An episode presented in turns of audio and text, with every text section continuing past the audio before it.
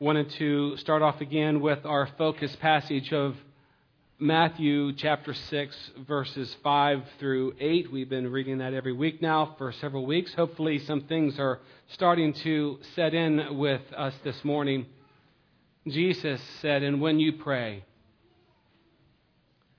you shall not be like the hypocrites, for they love to pray standing in the synagogues and on the street corners, that they may be seen by men. Assuredly, I say to you, they have their reward. But you, when you pray, go into your room, and when you have shut the door, pray to your Father who is in the secret place. And your Father who sees in secret will reward you openly. And when you pray, do not use vain repetitions as the heathens do, for they think that they will be heard for their many words. Therefore, do not be like them. For your Father knows the things you have need of before you ask Him. You know, there can be at times a lot of pressure that we can put on ourselves when it comes to praying. a pressure to use the right words the right heart, from the right desire, the right amount of time.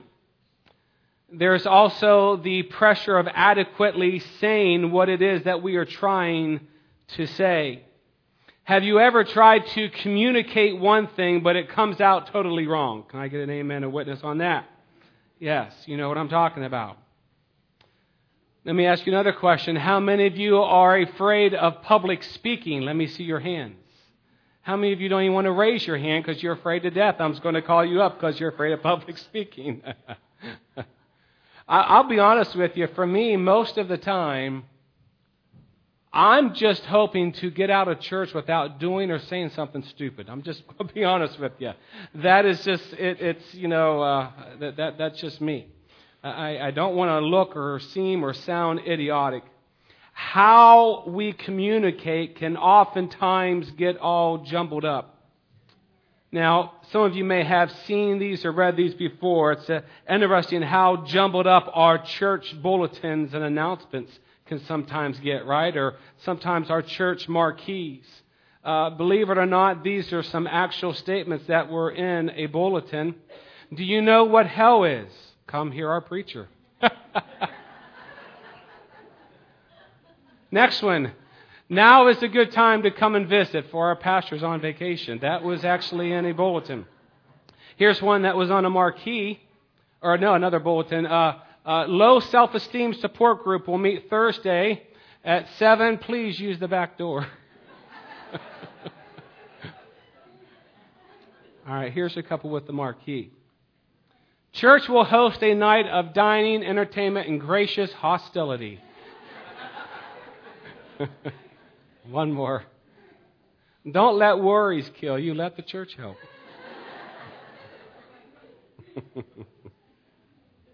How we communicate is a very big thing. Uh, this uh, evening at 7 o'clock is the uh, Garaway High School baccalaureate service, or baccalaureate, or however you're supposed to say it. Uh, don't ask me how to spell it, but uh, baccalaureate service. And um, obviously, is graduating, and Parker's going to be giving the closing prayer at that baccalaureate service. And I have a feeling he's just a little bit nervous for that. Um, but uh, and, and that's understandable. Um, but I told him recently, um, it's it's not so important how eloquent you may sound um, or the fact that some of his classmates are going to be there, what he needs to remember is that he's just simply re- having a conversation one on one with his best friend. And isn't that what prayer is?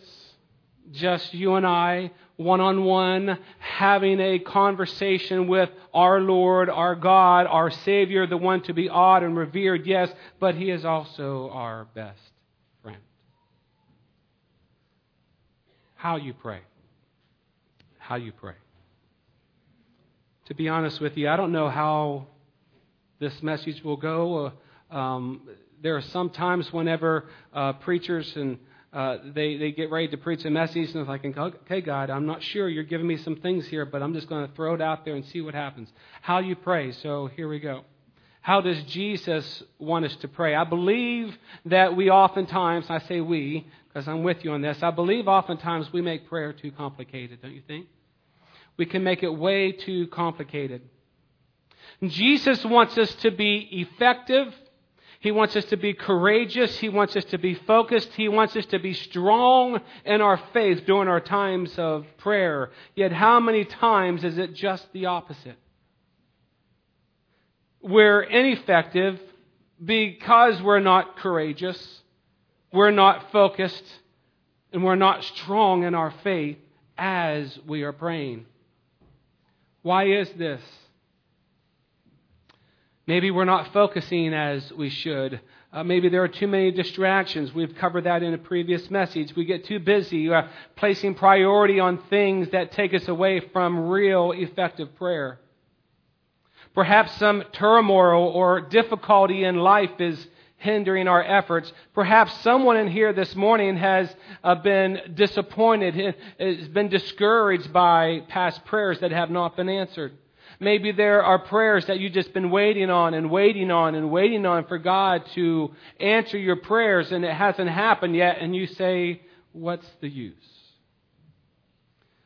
But let me remind you that if you think about it, there is one person that is behind every effort to keep you from praying, and we know who that is. One of the things that we learned this week is John 10:10, Satan has come to steal and kill and destroy. But Jesus is on the opposite of that. Jesus came, but I have come that you might have, you might have life and life more abundantly. You know what's amazing is out of all of the wonderful, amazing, incredible things that the disciples saw Jesus do while he was on this earth, there is one thing that they asked him to do. There is one thing that they asked him to teach them. Luke tells us that one of the disciples said to him, Lord, teach us to pray. Isn't that interesting? Why that? Why not, Lord, teach me how to heal that blind man over there? Lord, teach me how to make the cripple walk again. Lord, teach me how to fill up those jars uh, that was water and now is wine. Lord, teach me how. How did you do those kind of magical tricks, God? But no, there was something about the way that they knew Jesus talked to his Father. They were around during those times. Sometimes Jesus got off by himself. Many times he got off by himself to pray. But they knew that he had a special connection with his Heavenly Father. And it was then that Jesus gave them what has become known as the Lord's Prayer. Why don't you say it with me this morning? The Lord's Prayer. Our Father, who art in heaven, hallowed be thy name. Thy kingdom come, thy will be done, on earth as it is in heaven. Give us this day our daily bread, and forgive us our debts, as we forgive those who have forgive us. And lead us not into temptation, but deliver us from evil. For thine is the kingdom, and the power, and the glory forever. Amen. There are two things I want to remind you about this morning as it pertains to prayer. Don't focus on your words. Focus on the one you are praying to. Focus on the one you are praying to. Notice that Jesus himself in the Lord's Prayer first made the emphasis Our Father who art in heaven, hallowed be thy name. What does the word hallowed mean? The word hallowed. The word hallowed means acknowledging something or someone as holy, sacred, anointed, divine, and honored. Jesus is telling us when we first go to pray, acknowledge and revere who He is.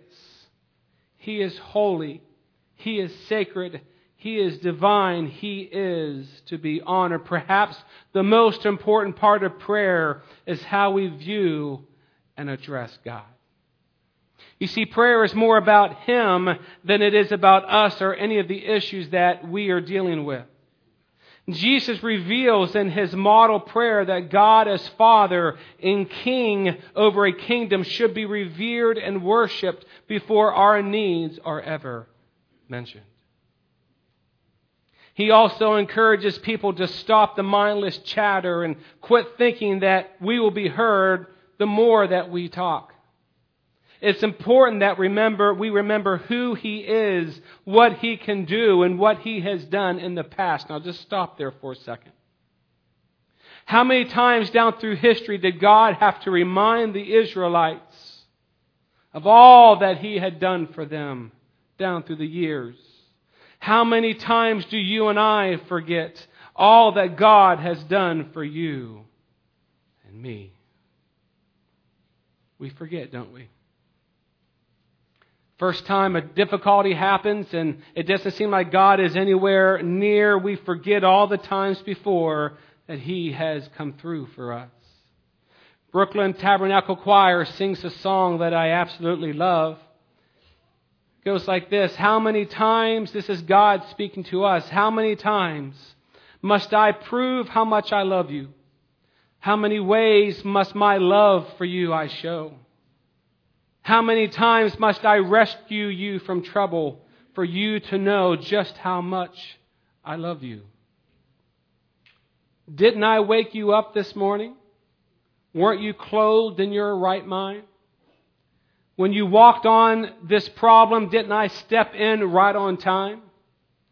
When you got weak along life's journey, my angels carried you so that you would know just how much I love you. How many days must I fence all around you? How many nights must I wipe your tears away? How many storms must I bring you safely through for you to know just how much I love you? Didn't I put food on your table? Show up when the bills were due?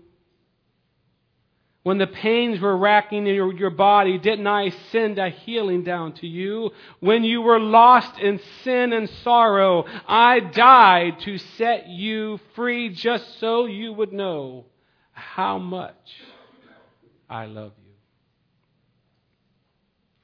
When we express value and worth to God and thank Him for His overwhelming faithfulness in the past, he becomes so much bigger than our present worries.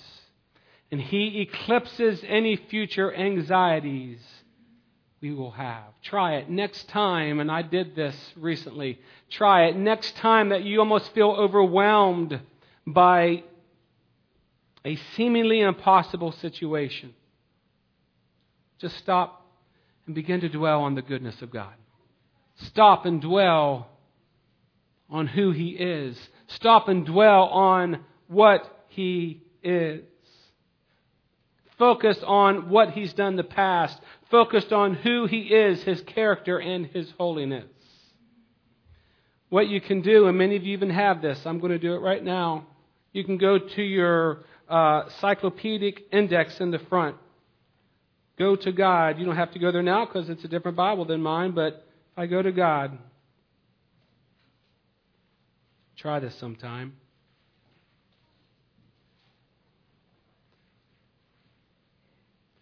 Just think about, here are some of these words that describe God. And when you begin to meditate on these things, you tell me if your problems don't begin to shrink. The names of God, Most High, Almighty, Everlasting God, Almighty God, I am. We talked about that last week. Eternal God, Living God, King eternal, incomparable, invisible, inscrutable, unchangeable, unequaled, unsearchable, infinite, eternal, omnipotent, omnipresent, omniscience, wise, creator, judge, king, defender, preserver, shepherd, healer, awesome, great, marvelous, wondrous, perfect, knowledgeable, righteous, not like human, everlasting, just, and true. That's our God. That is your God. Focus on Him. Focus on those qualities of God. Worship Him. Hallowed be thy name. Let it soak in, and soon you'll be forgetting about your problems because they will shrink. Don't focus on your words. Focus on the one that you are praying to. And the second thing, when addressing our needs, stay humble and keep it simple. Stay humble and keep it simple. Listen, God knows us better than we know ourselves. He already knows our weaknesses. He knows our struggles. He knows our temptations. He knows if there's any sin in our lives. He knows our every need. All we need to do is pray with childlike simplicity. No hesitation, no pretenses. Surrendering all, surrendering all that we are and all that we have to God is a beautiful and necessary act of worship. And when you trust that God is good and able to help, you more freely approach Him in childlike faith. Go to Matthew 6 with me. Go to Matthew 6. We're going to continue on in that Lord's Prayer.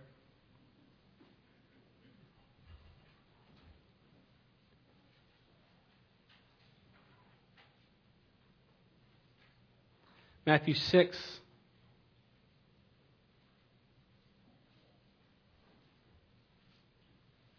Verse 11. Even the Lord's Prayer, we can see the simplicity of our prayers and how we should pray. Going down to verse 11 Give us this day our daily bread, and forgive us our debts as we forgive our debtors. When we were reading that, I got the other version kind of in my mind, and forgive us our transgressions as we forgive those who transgress against us. There's different ways that is interpreted as well. In 13, and do not lead us into temptation, but deliver us from evil. Some of your translations say, deliver us from the evil one. Even in these three verses, church, we can see that we can stay humble and stay simple with this. Verse 11, Give us this day our daily bread. God has promised to provide for our needs, church. And this is what we're after, isn't it? Our needs. Sometimes we get our wants and our needs mixed up, but God has promised to provide for our needs. There's a story about an elderly woman, an elderly widow. Her name was Mrs. Blackford. She didn't have much in this world, but she had Jesus.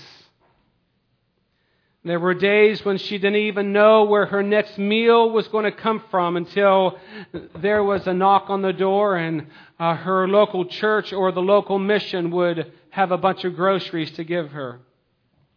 Her next door neighbor was an atheist, and every time they saw each other, the elderly woman would uh, tell him about how God had provided for her once again he would get annoyed with her and he would argue with her and he would tell her there is no such thing as God.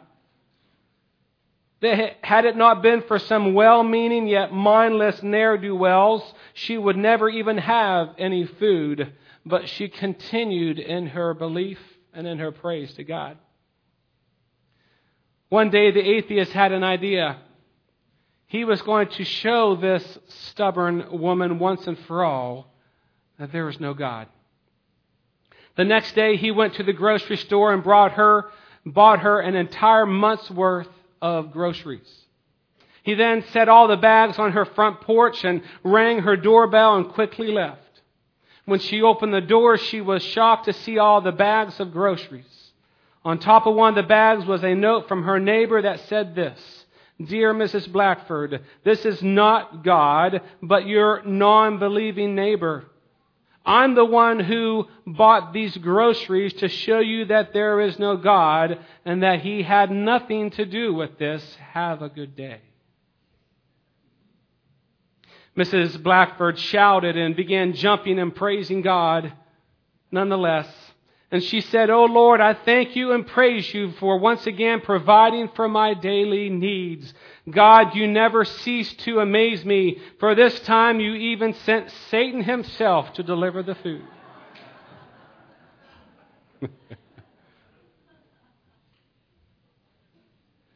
Psalm 37:25 I have been young the psalmist said and now I am old yet I have never seen the righteous forsaken nor his descendants begging for bread Yes Jehovah Jireh our God the provider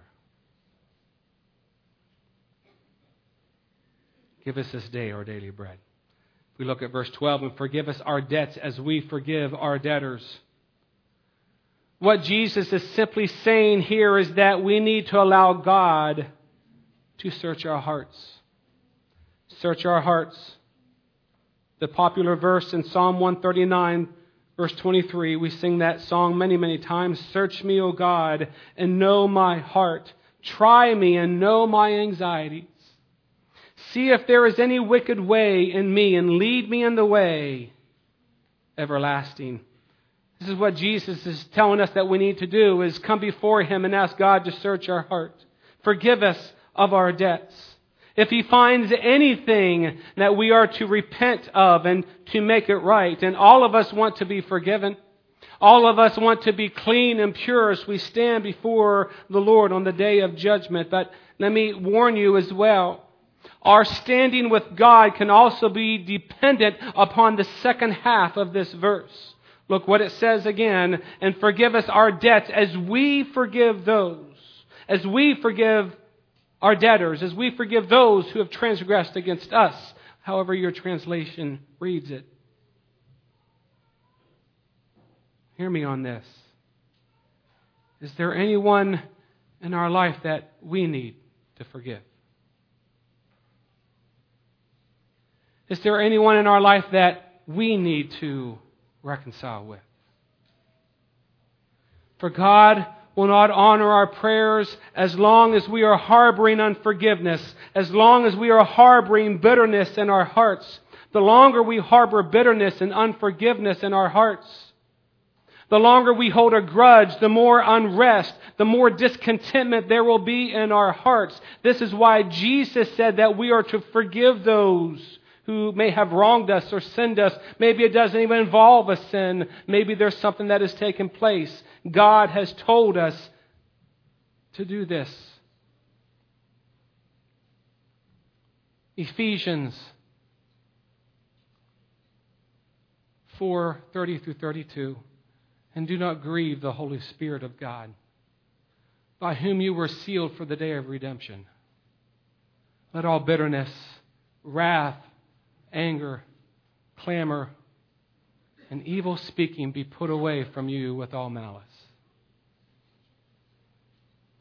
Be kind to one another, tenderhearted, forgiving one another, even as God in Christ forgave you.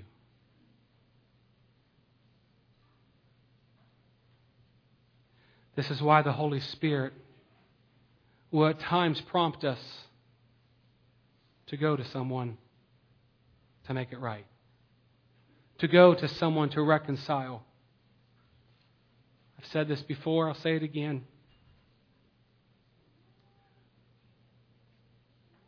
From the moment that Adam and Eve sinned in the garden, and there was that separation from God and man. Ever since then, God has desperately been trying to reconcile man to himself. He has been trying to re- restore, repair, heal that relationship, reconcile us with God. And it finally was made possible through Jesus Christ. And when we accept Jesus as our personal Savior, that gap, that separation that existed was no longer there. We now are one with Jesus Christ. We have been reconciled through Jesus Christ. And the Word of God tells us in Corinthians that He has, you and I are ambassadors of His reconciliation. It tells us that you and I are supposed to be those ambassadors to reconcile, to help with our brothers and sisters. That whenever something happens, we are to come together and to work it out and to make it right. This is why the Holy Spirit pleads with us. To prom- he prompts us, He urges us. Forgive us our debts as we forgive our debtors. That's number two. And the last thing here in verse 13 do not lead us into temptation, but deliver us from the evil one. In James chapter 1, verse 13, it tells us that God cannot and He will not lead us into situations where we, where we will be tempted to sin. Instead, verse 14 tells us that we are the ones responsible whether or not we take the bait. Jesus is trying to teach us to ask God to help us not walk into those tempting situations, but instead to help us stay away from the evil one and his schemes. How do we, how do, we do that? I don't know. Ryan, can you advance it for me? Be sober, be vigilant, because your adversary, the devil, walks about like a roaring lion, seeking whom he may devour. Resist him, steadfast in the faith knowing that the same sufferings are experienced by your brotherhood in the world. Next verse. It's not working. Watch, stand fast in the faith, be brave, be strong. One more. But he gives more grace. Therefore, he said, God resists the proud, but he gives grace to the humble. Therefore, submit to God Resist the devil and he will flee from you. Draw near to God and he will draw near to you. Cleanse your hands, you sinners, and purify your hearts, you double minded. Lament and mourn and weep. Let your laughter be turned to mourning and your joy to gloom. Humble yourselves in the sight of the Lord and he will lift you up.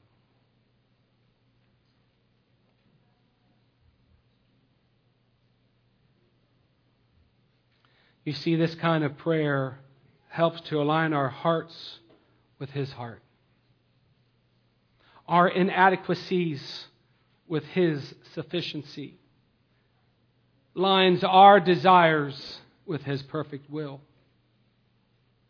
Humility in prayer not only invites His grace, but it puts us in the right mindset to rest in Him and to get up and approach life with the reality that we don't have it all together, but we don't always have to. Next week, we're going to wrap up this series. I believe. Maybe not. But let me leave you this morning with a warning that God has put upon my heart one of the weapons that Satan uses to keep us from praying effectively is the weapon of time. Time. We don't often take the time to pray as we should.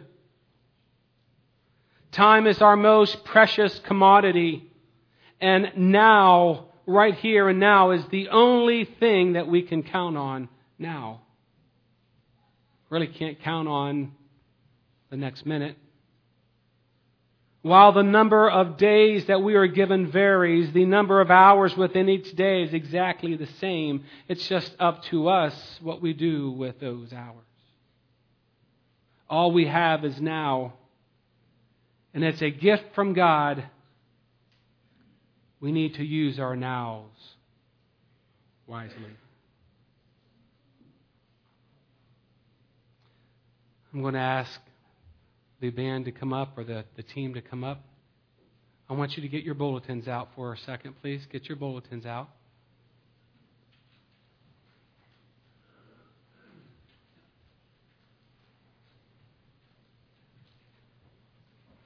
In the first page,